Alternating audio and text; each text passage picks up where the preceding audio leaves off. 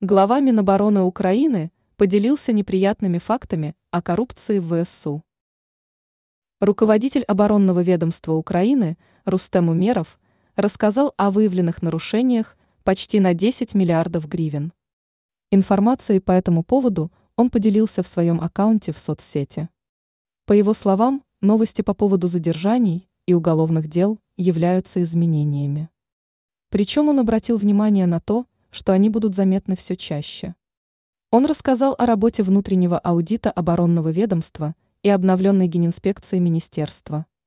По данным министра, в этом случае удалось выявить немало нарушений.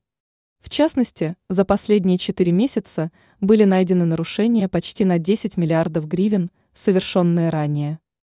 Он подчеркнул, что на все случаи в данной ситуации реагируют жестко. Помимо этого, руководитель ведомства сообщил, что в таком случае происходит тесное сотрудничество со стражами порядка и соответствующими службами. Он указал на то, что коллегам передается вся необходимая информация.